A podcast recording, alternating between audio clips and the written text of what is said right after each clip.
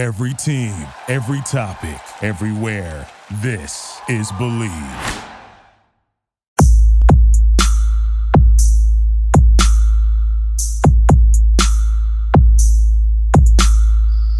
Hello, everyone. This is Paul Brannon, PGA professional with Bleav in Tennessee Golf here on the Bleav Podcast Network, number one podcast network for professionals. Do you Bleav? Our show is a breakdown of all things golf in the volunteer state. We will cover men's, women's golf tournaments, professional and amateur events, and dive into junior golf as well. We will talk to the players, the instructors, and the organizers. If you enjoy the show, please subscribe and rate the show on iTunes. You can find us on your favorite directories, Spotify, Google Play, Stitcher, Luminaire, and TuneIn. You can find us at Bleav.com or at Bleav Podcast. You can also follow me on Instagram at pbrandon21 or on Twitter at QIC_golfpro. Hard to Bleav this is our 40th episode this year. It's been amazing. Good run. Thank you, everybody, for supporting, sending in the questions, and allowing me to keep talking and boring y'all to death. But no, seriously, thanks again, everybody, for helping support this and keep it going. So this week, we've got a lot of coverage to jump into. So last week, I dove into the stats on the U.S. Open and covered that. And so I kind of stayed away from Tennessee golf for a week, even though it's the name of the show. But we're going to kind of drift back into it, and we've got a lot to cover. So everybody hang on.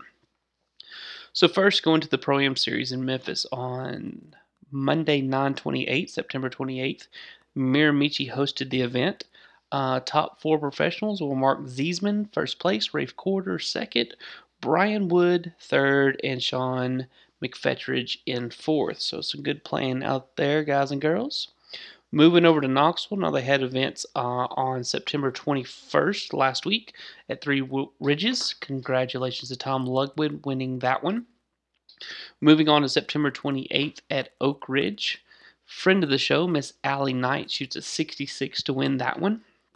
Tied for second at 67, Jake Reeves and Glenn Hudson coming in there really close. And then in fourth place, Mr. Casey Flanagan, who's always near the top, coming in at 68. Going over to Chattanooga, we had Council Fire on September 21st. Congrats to Mark Firminen and Eric Hester, first and second places respectively in those. Moving on to 928, Creeks Bend. Congrats to Kevin Ashley. Moving over to the Tri-Cities, September 21st, Glenn Rokey hosted. Bruce Bowen and Oogie Jones tied for first place. Third place, Alan Fennell. And in fourth place, Chris Stacy. Moving into Cattails the next week, September 28th, Chris Stacy moves up that board, getting himself that first place finish, followed by Rusty Jones and Oogie Jones coming in third. Moving to the Midstate on September 21st. At Smyrna Golf Municipal, congrats to host professional Hal Laughlin winning that event. Dave Norman coming in second, and Scott Merritt coming in third. So lots of Pro-Am coverage. You can check that all out. TNGolf.org. Go to the Pro-Am series and see everything. This past week, finishing up on Monday and Tuesday, we had the National Car Rental Tennessee Assistance Championship. Now, this is an event that is the state championship, but the top qualifiers will go to the national event, and this event is held down in Port St. Lucie, generally towards the end of October, 1st of November. I know this was pushed back a little bit because of all the COVID restrictions. We had 30-something professionals tee it up, assistants playing from across the state. Congratulations to Lee Whitehead from Fox 10 Country Club, shooting a 141-3 under to win the event and qualify to go to national.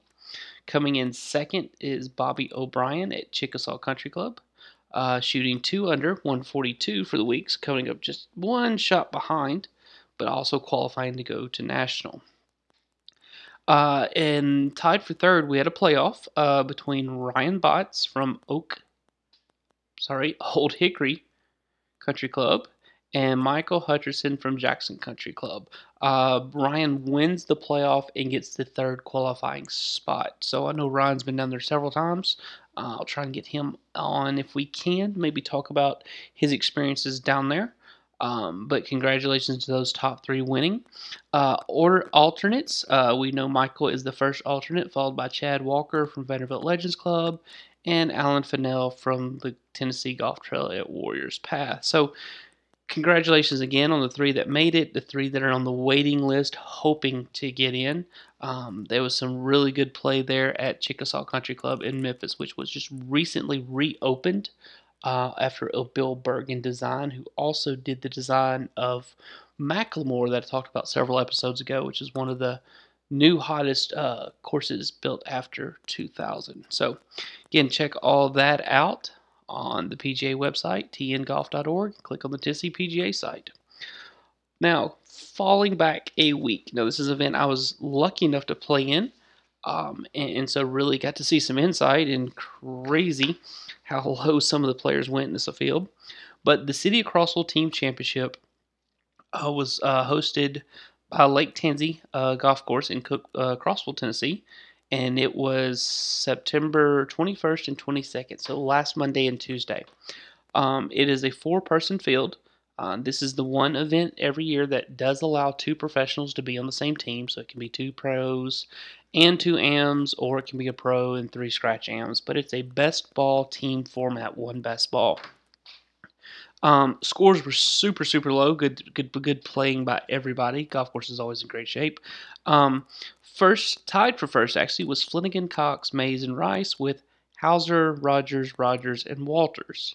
Or Waters at 25 under, so some great playing there. Third place, Reeves, Holcomb, Weiss, Brock at 23. Wieland, McGowan, Nape, Rabada at 22nd, tied with Wyatt, Richardson, Maxwell, and Armstrong at 22, rounding out your top five. So some really good play there. Now we're going to jump over into the senior professional first. So want to congratulate friend of the show, Jared Melson, for sliding into that spot, shooting 5 under for the week, edging out Mr. Chris Dibble by a shot. Coming in third was Lauren Personette at 1 under for the week, followed by Candy Saunders and Randy Helton in fourth and fifth. So again, really good playing there, guys. Senior field's always getting tougher and tougher. A lot of really good players, a lot of player of the years listed there in those top fives. Now, I wanted to hold off on this one for a second, but I'm going to come back to it now for the individual regular professional. I'm going to kind of read his stats first for the event for the week and then talk about what he did. So, in round one, this player shot 6 under on the front. Or actually, for both rounds, he shot 6 under on the front, and for the second round, shot 7 under all both rounds. 7 under on the back for 13 under for the week, 5 under on the front, 8 under overall. 2 eagles, 7 birdies, 5 pars, 3 bogeys, and 1 other on day 1 to shoot 5 under. Second day, 9 birdies, 8 pars, and a bogey to shoot 8 under 64. Amazing run. Round one, I'll just kind of read it off to you so you can hear this amazing 67.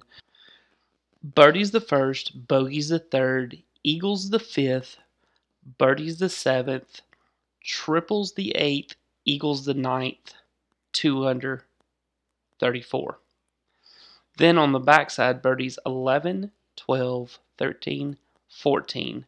Has a bogey on 15, picks it back up on 17, and then bogeys on 18. So again, a triple, and 3 bogeys on the card, day 1. Fires up second day. Turns at 4 under with 4 birdies on the front on holes 2, 5, 7, and 9. Birdies 10, bogeys 12, and then rattles off 13, 14, 15, 16 to shoot 64. That is our tournament winner, Casey Flanagan. Casey, great play in there, bud.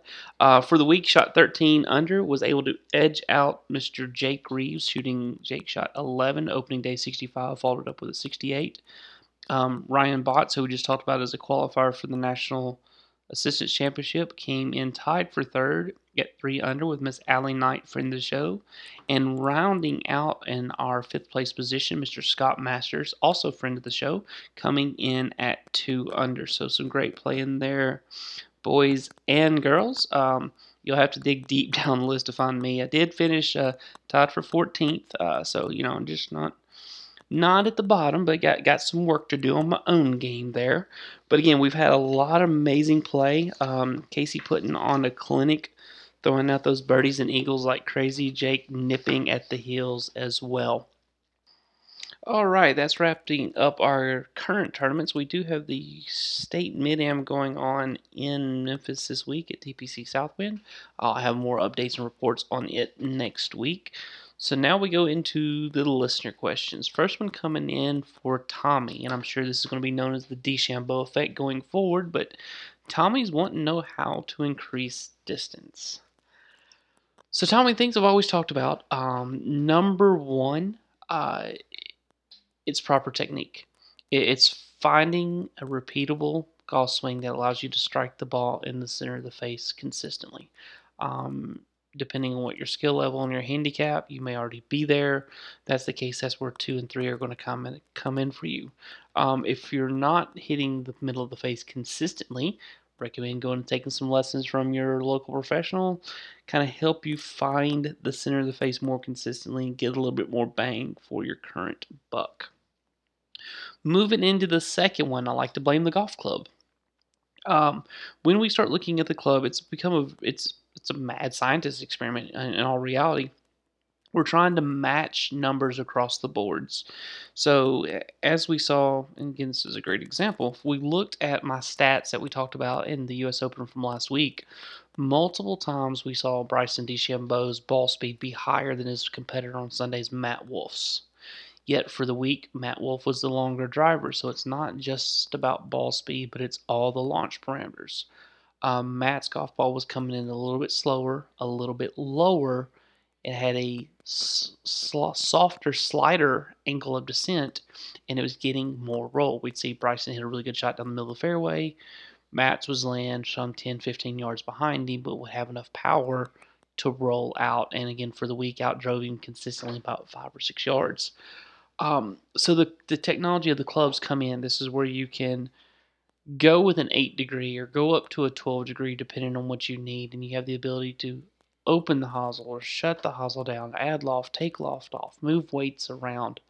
And if you've got a launch monitor and have the ability to kind of see the numbers and hit several shots, we'll go ahead and call it 50 to 100, dialing in a driver, you can get the most effect out of it.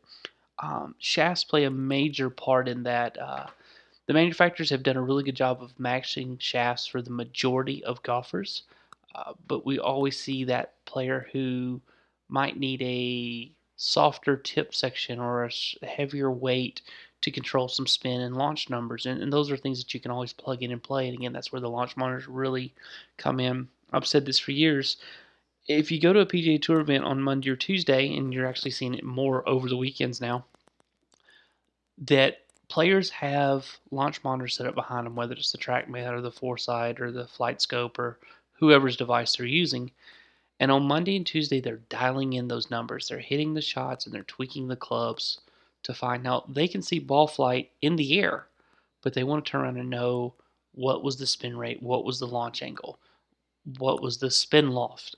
Again, the difference between the angle of attack and the dynamic loft. And that's just kind of how we help create distance. But all those little key factors are now becoming more and more important. During the U.S. Open practice rounds, we saw Mickelson carrying his launch monitor on the golf course with him. So as he was hitting these drivers and iron shots in the fairways, he was kind of tracking those numbers and noticing where they landed so that he could play with that. And again, he's such a field player, but giving those numbers, he knows how to take a percentage off and hit those particular shots. So Tommy, the technology of the club becomes the second thing. So once we're hitting it consistently in the face, we then find a club that's more effective for us. Again, whether you need more loft, less loft, those all can be determined. And then the one thing that nobody really likes to talk about that much, but it helps as much as anything, is what DeChambeau, again, is kind of showing us. is the physical side. It's going into the gym, it's putting in the time and the training to increase the speed of the muscles to get through it more. I saw some video footage of Bryson's coach, Chris Como's living room. He had force plates and launch monitors, and they boarded up all his windows and nets, and they were doing a science experiment with force plates and things like that in the middle of his living room during the lockdown to really see Bryson increase that distance and get the most out of it. So the physical side is always a lot. I've talked about our friend Ashley Thompson down at Performance One in Franklin. She does an amazing job with going through the TPI assessments and stuff like that. Again, Tommy, you can go to mytpi.com and search your area to see if there are any TPI certified instructors in your area, and they don't just have to be golf. I know a lot of times they're medical professions as well, or fitness professions. But those are the three things that are really going to help you with your distance. Is number one, just hitting the center of the club. Number two, finding the club that does more work more efficiently for you. And number three is reflecting on yourself and figuring out where you need to change to get that more speed and distance out of it. I know last winter I did a lot with the Super Speed Golf guys. I went through their certification classes, and I worked on it November, December, all the way up until actually February, and I had seen almost 12 miles an hour ball speed, which was a little over 20 yards carry for me. COVID hit, I quit working out as much and lost some of that, didn't lose it all. So I'm definitely hitting the ball further in 2020 than I did in 2019. But really the only thing I changed was going to the fitness side, the number three, and just it wasn't an extreme workout. It was 15, 20 minutes a day, a couple times a week. But just swinging some, going through the protocols that they have and seeing some stuff. There's a lot of really good stuff out there as well. Orange Whip does some great stuff, Speed Swoosh, so you can definitely dive into those. But Tommy, like I said, I'd look at, you know, are you hitting the middle of the face? Find out the club works, and then work on the physical side to get yourself in better shape. So I hope that helps going there. Cliff comes to us from Instagram talking about green reading. How are the guys on tour using the books, and how does it help? So Cliff, I've been fortunate enough to have some friends playing some events and get my hands on the green reading books. They're absolutely amazing. They'll do a breakdown of all the slope percentages and grids and everything like that, and it's just a great way to be able to see things your naked eye can't tell. Is there half a degree of slope? Is there 6 degrees of slope, which we can easily see, but do we know it's 6 degrees when we see it? Now the books, if you're looking at these, there's a company out there called Strakaline, and you can go to their website, and they have measured and monitored a lot of golf courses throughout the United States. And you can buy their regular yardage books, or you can buy their green reading books, or you can buy their combo books as well. You can actually purchase a digital version, download the app to your phone. That way you could actually move the pins around as you see fit and help find the lines. And that's what the guys on tour are doing with the Strakalines. They actually know the perfect uphill, the perfect downhill as they're reading the greens. Now the books are expensive, and again, if you're playing the same golf course all the time, I could see it. But if you're playing a lot of different golf courses, it's really tough to make that kind of investment. I know Golf Logix has released an app, and they do have a tournament mode version. But in non-tournament mode, you can actually use the gyro on your phone, take a picture, and it'll read the putt for you. In tournament mode, it'll give you an overlay of the green so that you can see the slopes, ups, and downs. So again, those are some really good things to think about. What I generally do for my events is I do have a break master, and a break master is a digital level. It reads in degrees. And so when we're playing our tournaments, I'll go out and I'll put where I think the pins might be, or if I'm lucky enough to play the day before the tournament, the pins will be marked, so I'll know the color codes and the dots. But it helps me just find where the fall lines are. And then again, if it's a lot of slope, it's going to be breaking harder than very little slope. Again, just kind of helps visualize what I'm already seeing, but kind of puts some numbers in perspective to that. But a really good way, Cliff, if you don't have any of these toys that I'm talking about, something that you can easily do is just walk around the hole at about a 12-foot increments or interval. So just make a big circle around the hole. And what you want to do is you walk from your starting position. You want to notice or feel, are you walking uphill or are you walking downhill? And so as you start to feel these sensations and changes, those are going to be your high points and your low points. So wherever you start, you know, walk clockwise or counterclockwise, wherever you feel. But did you feel like you're walking level? Did you feel like you're walking up or down the hill? And just kind of make that slope circle. I'd recommend carrying 4 tees with you. When you find that transition change at the top, we'll call that 12 o'clock. Put your tee down. You'll walk down. You'll find your transition at the bottom. We'll call it 6 o'clock. Now, they don't always match up perfectly in line because of the degree of slope and things like that. We may see some offset, which is fine. But find a medium point between the 12 o'clock and 6 o'clock. On the left side, we'll call that 9, and on the right side, it's 3. And kind of put those tees down, and then stand at those 12-foot putts with your golf ball and just kind of roll some putts and see if you found the true line. You can always move your tees around once you figure that out. But then if 12 o'clock is always the high point, it's always going to be straight down the hill. And if 6 o'clock is the low, it's always straight up the hill. So that gives us anything from 3, the most break right to left. And anything from 9, the most break left to right. Anything between 6 and 3 or 6 and 9 on the other side are going to be slightly slower up the hills. Anything between 3 and 12 and 9 and 12 are going to be slightly faster down the hills. So, Cliff, that's a great green reading trick. Again, if you start playing the same golf courses all the time, you'll start to learn some of these subtle nuances about them. But I know a lot of courses are switching over to some new types of grasses. So it's a great time to get out there and start feeling them out and figuring it out. But again, Cliff, I hope that helps with some of that green reading. You can always reach out to me on Instagram or Twitter if you have any questions there. Sam comes into us about wedge distance. And that's always been a key.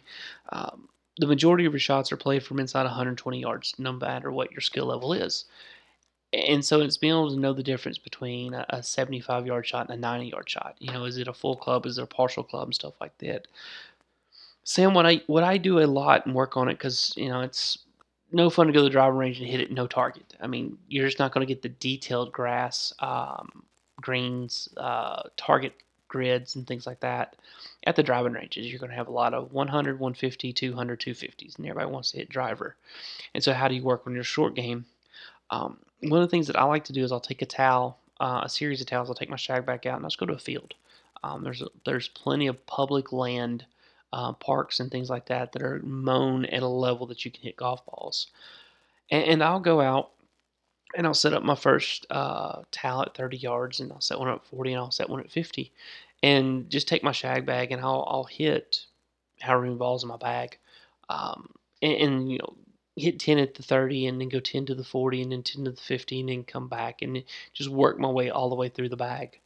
And then once I'm out of golf balls, I'll go pick them all up, move my towels out to the 60, 70, 80 mark, come back and do the same thing. And so that way I can just... You know, if I've got a 65-yard shot, I know a 60-yard shot, and I know a 70-yard shot, so it's something in between.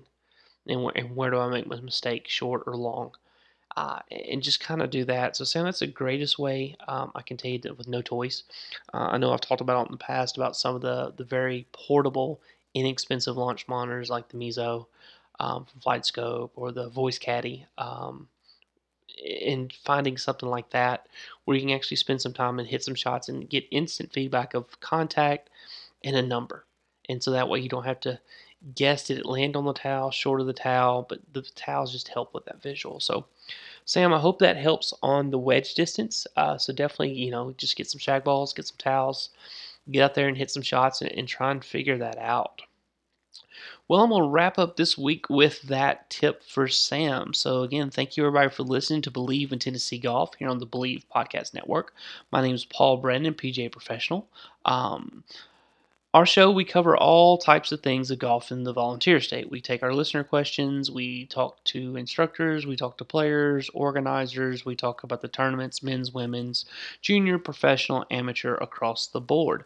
If you like the show, please subscribe and rate us on iTunes. You can also find us on your favorite directories, Spotify, Google Play, Stitcher, Luminaire, TuneIn. You can find us at Bleav.com or at Bleav Podcast. You can also find me on Twitter at QIC_GolfPro or on Instagram at PBrannon21.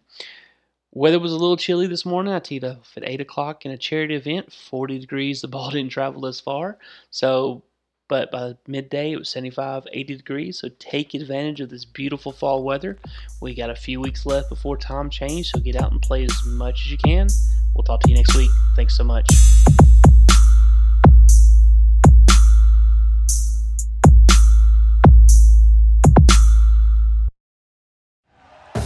Thank you for listening to Bleav. You can show support to your host by subscribing to the show and giving us a 5-star rating on your preferred platform. Check us out at Bleav.com and search for BLEAV on YouTube.